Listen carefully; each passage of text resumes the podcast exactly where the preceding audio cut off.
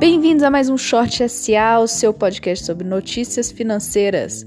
Meu nome é Isadora Lara e essas são as notícias do dia.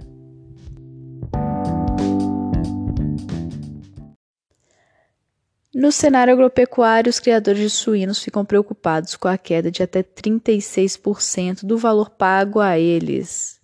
Enquanto isso, a sua manutenção aumenta de preço, já que o milho e o farelo de soja estão com preços altos. O Senado aprova 125 bilhões de auxílio para os estados e municípios. O texto foi aprovado sem alterações e a distribuição começará no dia 15 de maio. Depois do depoimento de Moro na Superintendência da Polícia Federal, Bolsonaro começa a se movimentar a favor do Centrão, oferecendo cargos antes ocupados por militares. Essa é uma forma de ganhar maior base política contra um impeachment. Essa semana será marcada pela divulgação de balanços de empresas como TIM, Ambev, Porto Seguro. Além disso, teremos Copom nesta quarta-feira, que deve reduzir a taxa Selic de 3,75 para 3,25. Vamos para as notícias internacionais. Essa semana, as empresas estadunidenses também divulgam balanços. São 148 empresas que vão divulgar os balanços nessa semana, entre elas Disney e CVS.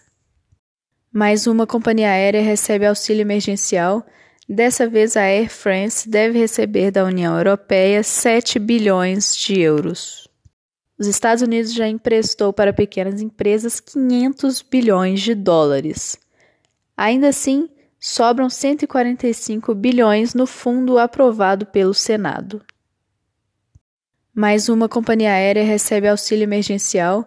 Dessa vez, a Air France deve receber da União Europeia 7 bilhões de euros a construção civil começa a retornar nos Estados Unidos, mas os construtores esperam pelo menos 18 meses de baixa demanda.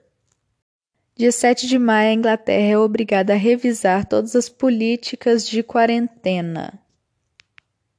O primeiro-ministro Boris Johnson procura formas de reduzir o afastamento sem prejudicar a economia e a saúde os Estados Unidos já emprestou para pequenas empresas 500 bilhões de dólares.